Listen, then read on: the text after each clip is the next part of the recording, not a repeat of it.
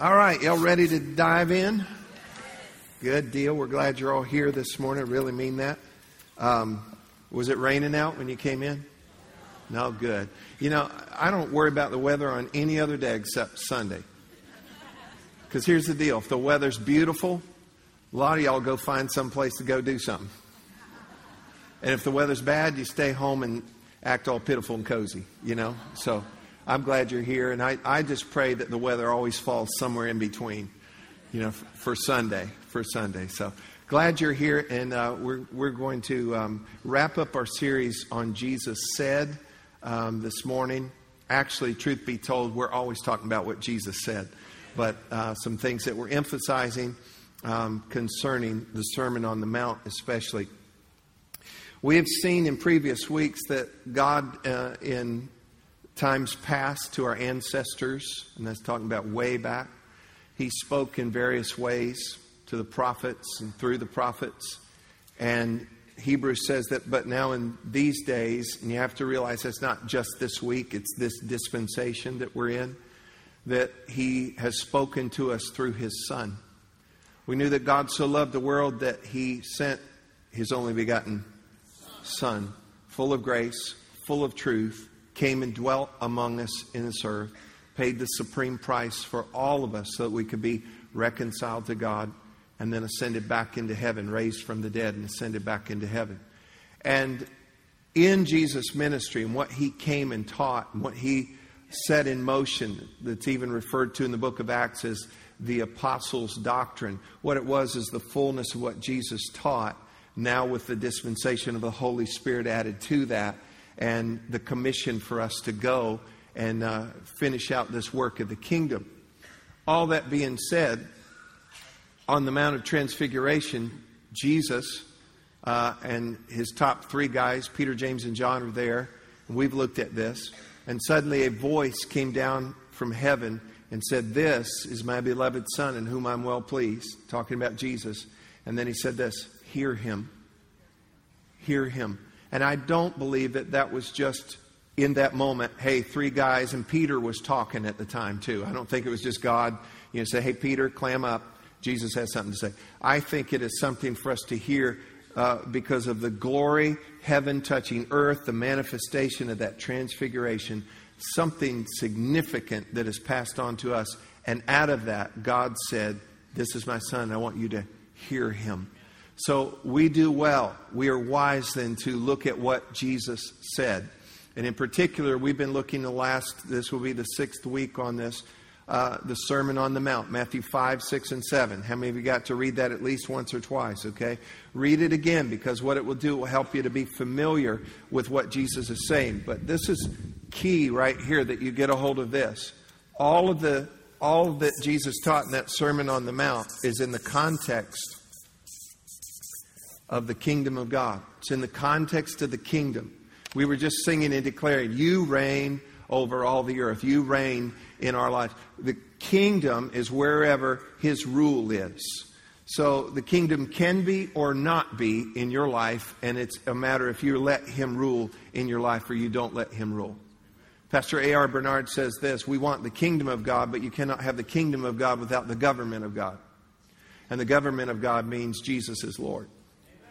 And that's the place to be. And that's what I'm calling you to today is the kingdom of God. And we have to view what Jesus taught uh, in that context of the kingdom. So we're going to go ahead and look at a number of things.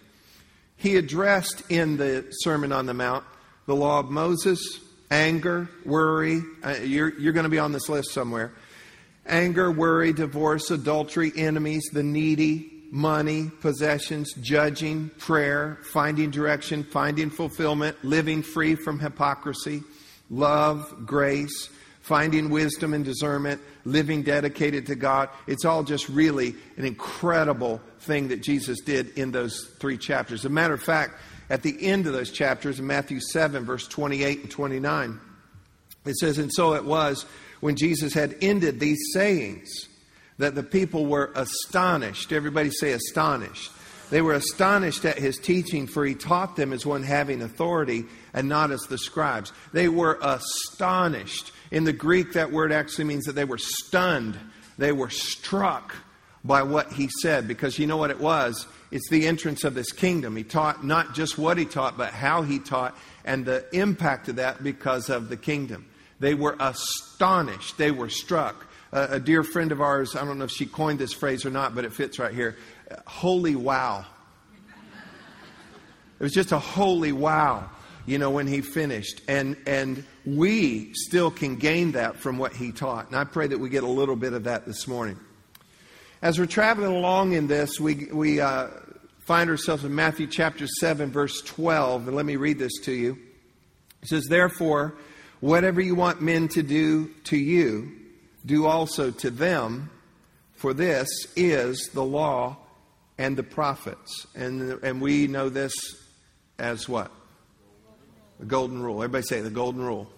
Now, it doesn't tell us in the scripture that it's the golden rule. So if you're trying to look it up under golden, it's probably not going to be there. Okay. Uh, we have a royal law later in in um, James, but the golden rule. I'll tell you how that came about in just a just a moment here. But just about everybody's familiar with the golden rule.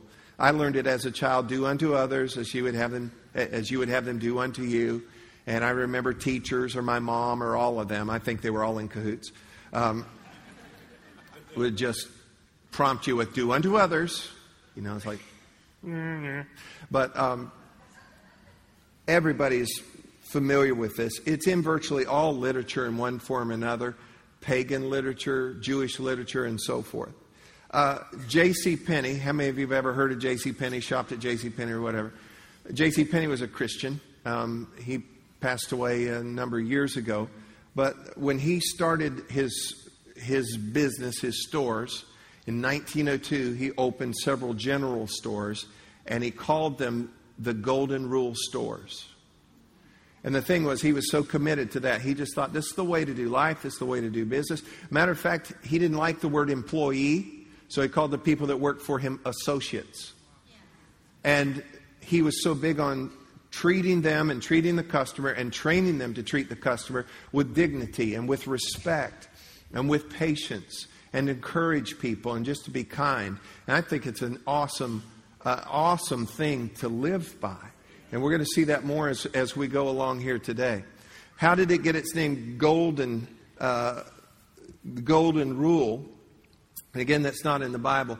In AD 22 through AD 235, there was a Roman emperor, Alexander Severus. He was not a Christian, not a believer, but he was so impressed with the comprehensiveness of this maxim, this, this statement that Jesus taught. He saw it as a guide to good living. And he was so impressed with this guide to good living that he had it inscribed in gold on the walls of his chamber. And tradition tells us that that is the takeaway of when it started to be called the Golden Rule, the Golden Rule. And I think it is an incredible, comprehensive, brilliant uh, statement and, and uh, point of action for all of us. It's a way, a way for all of us to live. Can somebody say amen this morning? Now let's read just the first part of it here in the New Living Translation. And it says this in Matthew 7 12. It says, Do to others whatever you would like them to do to you. In the Amplified Bible, same section says, So then, whatever you desire that others would do to and for you, even so do also to and for them. So, whatever you want somebody to do to you, do to them. Whatever you want somebody to do for you, you do for them. And we're going to straighten some of that out as we go along here because some of y'all are saying that is just not working in my life. Uh, but we'll watch how this works here. This is wonderful. This is brilliant. This is relevant. This is life changing. This is a game changer. And Jesus makes a special point right in the middle of this Sermon on the Mount to teach this. And again, remember, it's in the context of the kingdom. But then Jesus makes a point that I think sometimes if we're not careful in our reading, we're going to slip right by it. And let's go back here and, and, let me just read to you. Therefore, whatever you want men to do to you, do also to them. And here's the part I want to zero in on. For this is the law and the prophets. This is the law and the prophets. In the New Living Translation, it says this uh, verse 12, it says, This is the essence. Everybody say essence. This is the essence of all that is taught in the law and prophets. And the Amplified Bible, says, For this is, and then parenthetically, sums up the law and the prophets. One of the commentaries that I looked at says, This is, this golden rule, this is the substance of all relative duty. Get this, all scripture in a nutshell. So I think we need to pay attention to this. He wasn't just saying, here's a good thing to do, here's a good thing to do. Be good church going people. I don't want you to be good church going people. I want you to be people that are squared up in the kingdom of God and you're following Jesus, not just good church going people, okay? Because they got a whole lot of other days they could be nasty about stuff. Okay? So it's beyond church. You should be to church. You're here to church. I thank you for coming to church. The Bible says you should be here at church. But it's not just about that. It's about what we do with our life, living our, our life out in this way. And Jesus said that whatever you want people to do to you, do also to them. And then he makes a special point of this. This is emphasized. Get a hold of this. He said, For this is the essence of the law and the prophets. This sums up the law and the prophets. This is the whole Bible in a nutshell. And so let's, let's look a little closer. It's not only the summary of the Sermon on the Mount, it also, again, is the essence and sums up all the law, all the prophets. What the law of Moses required, what the prophets taught according uh, to obedience to God and God's will. Um, last year, when I was finishing um, a master's degree program, we were having to read about 1,500 pages a month. 1,500 pages a month. That's a lot. And we had to sign off because we had to do reports and all of that, and we had discussions, and we had all kinds of things. We had to sign your honor that I have read these books. So I just settled it up front. I will read these books. But I've got to tell you that as you're reading, sometimes, most of the time, it just became a blur. I loved when we had a book that was just maybe just a couple hundred pages, and then sometimes we get these big old honkers. If you ever write a book, don't write a honker, okay? just saying. But you're reading, you're reading, it just would become a blur. And then I, in pretty short order, I thought, you know, I'm, I feel like I'm not getting what they're talking about or what I'm just, because you're trying to just get through the reading. And so I started to find summaries of those books. And I would read the summary before I would read the book, sometimes in the middle reading the book, and then after I'd read the book. Why? So that I could see what are they talking about? What's the main thing? What should I be looking for? What, am, what should I focus on? And it helped me immensely. And you know what? I would, be, would have been so grateful to have such a short summary as this, you know, for so much. But let's look at this a little bit. The golden rule, depending on how you recite it, and I looked at about uh, eight different translations, and it comes out pretty much to 12 words. 12 words. 12 words summing up and giving the essence of all the law and the prophets. So, all the law and the prophets. So, let's look at this. The law. Everybody say the law. It's talking about the law of Moses. It's the Pentateuch. It's the first five books of the Bible Genesis, Exodus, Leviticus, Numbers, Deuteronomy. Moses wrote those books. That was the law that Jesus was referring to. So, that's five books it's 187 chapters. Y'all here? Five books, 187 chapters, 156,736 words. That's the law. Then the prophets.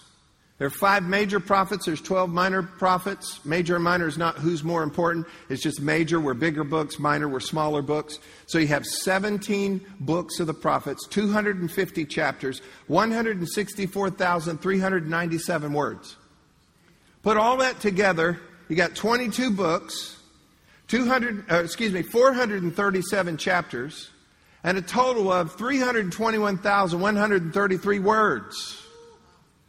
Now summed up into 12 words. Everybody say, thank God.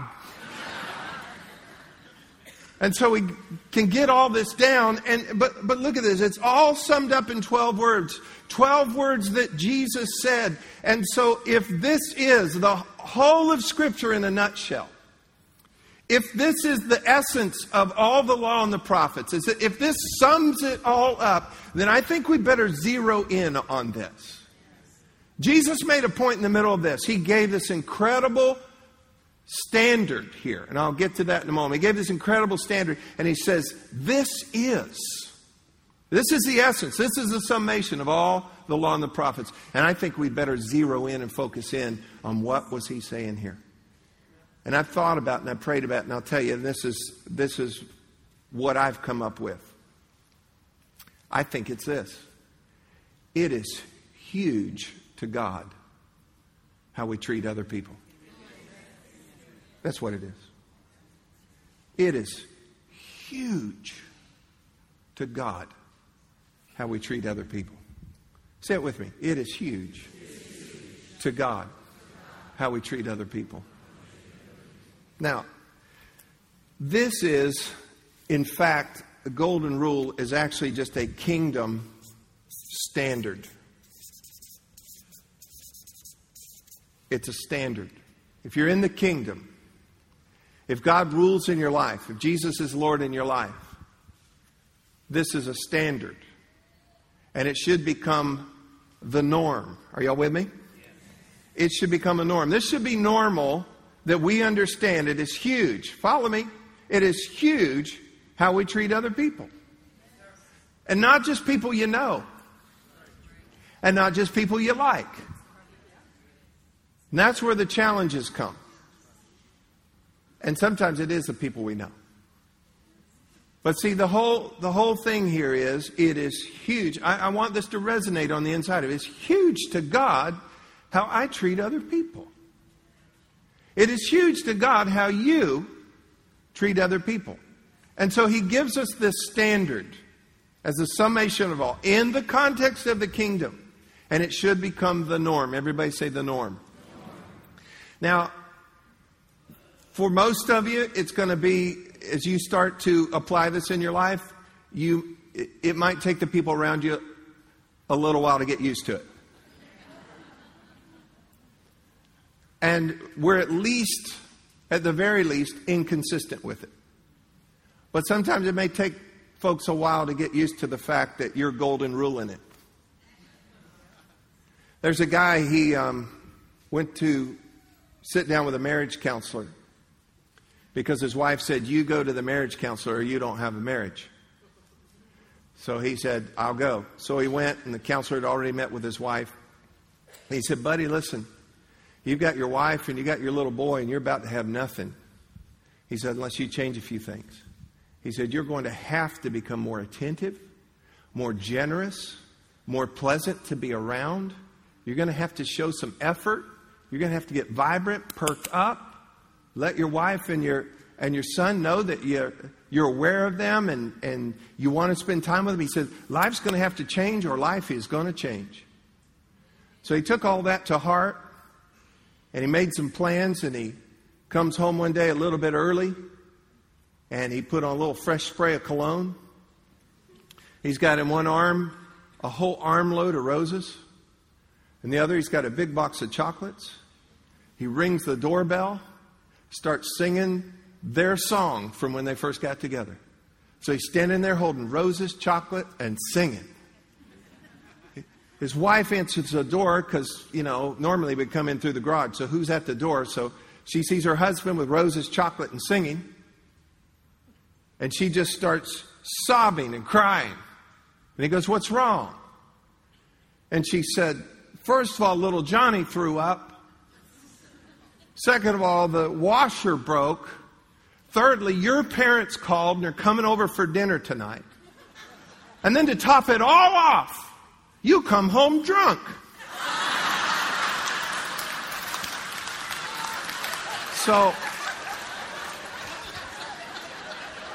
it may take them a while to get used to. All right. This, this standard, that's true story. Probably somewhere. This standard of the kingdom, get this now, is that you would do the same thing for somebody that you'd want them to do for you.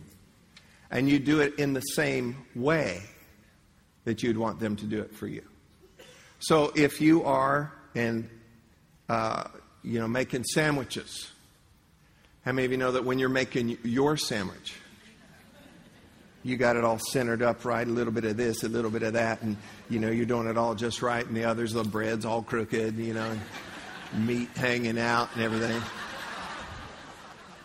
Well, when you're making sandwiches, guess what you need to do? You need to golden rule it. You need to do the same thing in the same way that you do your own. If you're going to get somebody a glass of water, let me talk about that for a moment. When I drink a glass of water, I want to drink it out of glass. I don't know. I, it seems like I can take, taste the plastic, you know? So I like, I like glass. And then I don't want it out of the bathroom.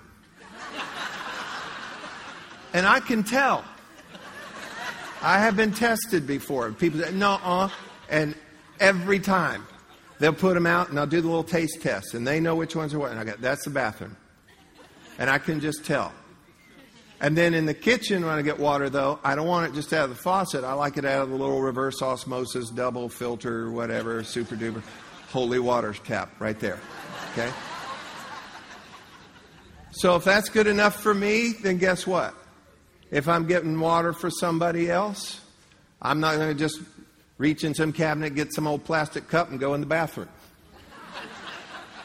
If I golden rule it, then what am I going to do? I'm going to do it in the same way. Let's get them some glass here, unless they request otherwise, and we're going to get them the super duper handy dandy double osmosis holy water. You with me? So it's not just, get this now, it's not just the action it's also the attitude. So if after church today or at a restaurant or store later today or later this week, you're holding a door and you're feeling all good about it, I'm holding the door for people. Golden rule in it. Well, if you're holding that door, don't be, okay, I'm holding the door. Come on, get all that through here. Because you know what? That's not kingdom standard. Kingdom standard is action and the attitude that goes with it. Are you, are you following that? Another aspect of this is sometimes, depending on what's going on, you have to put yourself in their shoes. You have to try to look at it from their angle. You have to try to swap places. And this is, listen, this is the key to understanding, and this is the key to kindness. 1 Peter 3 7 talks about husbands and wives are to dwell together, and get this, and to dwell with understanding. In the Greek, it means this to gain knowledge of what it is to be them. So, if you're ever going to have understanding and be able to give kindness to people, you have to do a little bit of work right here and right here and say, I wonder what it's like to be them. And to do this regarding the golden rule. If I were them, what would I want me to do for them? If, if, if the shoe was on the other foot, did I say that right? If the shoe was on the other foot, what would I want? Would I want some encouragement? Would I want somebody to give me a break? Would I want somebody to cheer me on? Maybe just notice me? Maybe say, you know what, I got to tell you the truth on this? You know, what, what would I ultimately want? Then sometimes we have to, we have to do that as well is kind of swap places. It's the key to understanding, the key to kindness. In using living by the golden rule, you also need to be careful. There's a German physicist, philosopher. He did a lot of atomic research as well. I cannot even pronounce his last name. But um, he said this You're to love intelligently your neighbor. Which means this you don't put yourself, your family, your loved ones at peril to try to be nice to somebody else. I'll share a story just real brief, and I'll try to keep it as anonymous as I, as I can here. Uh, my wife had a good friend growing up. What?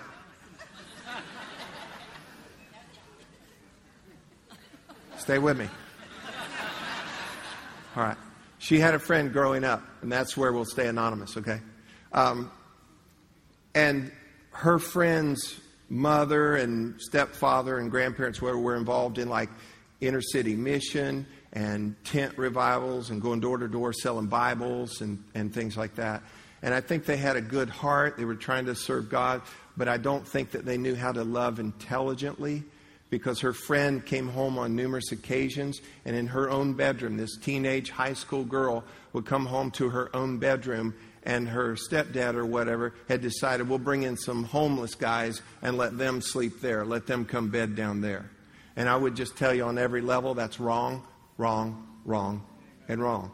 There's another way to help them. You don't put your own children, your own family at peril. You have to love intelligently.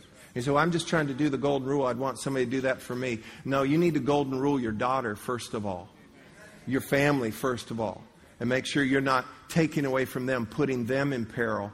It's, it's to love intelligently. Are you, are you with me on that? Now, let me move on to something that this deserves a, a couple of moments on for sure. Disappointment and confusion can surround the golden rule. Because you'll say, I was so good to them. I was so kind to them, and then look the way they are to me. And confusion and disappointment can occur if and when you start these kind of questions. What if they don't reciprocate? What if they don't do the same thing in return to me? What if I'm kind and calm and gener- generous to them and they're not to me? That's where confusion and disappointment can come in. Listen to me, the, the issue is not reciprocity. The issue is not whether or not they do what you did back to you. The issue is this is a kingdom standard. Get this. It's a kingdom standard. I'm going to golden rule it, so to speak. You're going to golden rule it to others. Not, not so that they will do what you want them to do. You're doing it because it's a kingdom standard. And listen, keep it under the kingdom because in the kingdom, there's always a harvest. Now, it may or may not come from that person. That person may not return the kindness back to you. But I'm going to tell you something. If you do this under the kingdom of God, the kingdom rule is this it will come back to you. There will be other people that will show kindness, show generosity, show, show encouragement, and those things back to you under the kingdom. So understand this. There will always be in the kingdom, there will be harvest. In Mark chapter 4, let me read this to you. It says, And he said, The kingdom of God is as if, the kingdom of God is as if a man should scatter seed on the ground. That means he does something, he gives something and should sleep by night and rise by day, the seed should sprout and grow. He himself does not know how. For the earth yields crops by itself, first the blade, then the head, after that the full grain in the head. But when the grain ripens, immediately he puts in the sickle because the what? Because the harvest has come. In Galatians, and I didn't give them this verse prior, in Galatians 6, verse 7, it says, Do not be deceived. God is not mocked. Whatever a man sows, that he will also reap. In verse 9 it says, And let us not grow weary while doing good, golden rule in it. For in due season, it means just a matter of time, we shall reap if we don't lose heart.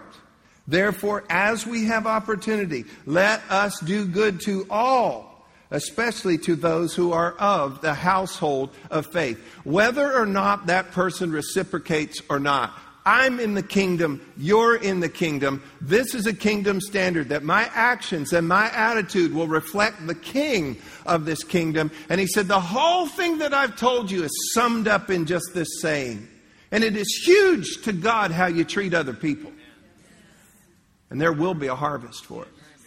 Now, I think so often, wherever you sow and water into a person's life, into a relationship, you know, a lot of times you're going to see a return on that. You're kind to somebody, you're going to see some kindness come back. But I, I can't guarantee you that that's going to happen. And Jesus, when he gave this golden rule, he didn't guarantee that was happen. He just said, I'm calling you to a standard. And the standard sums up the whole of all that you've been taught and all that's been brought to you in the law and the prophets. And it's this. My words again here. It's huge to God how you treat other people. Jesus summed it all up in this brilliant, comprehensive statement do to others whatever you would like them to do to you. Do the same thing. Do it in the same way that you would hope for, both in your actions and in your attitude. It's not about if they respond in kind. It's about the fact that this is a standard of the kingdom. And never forget this in the kingdom, there will always be a harvest. Amen. Did you get anything at all out of this this morning? Thank you, Lord.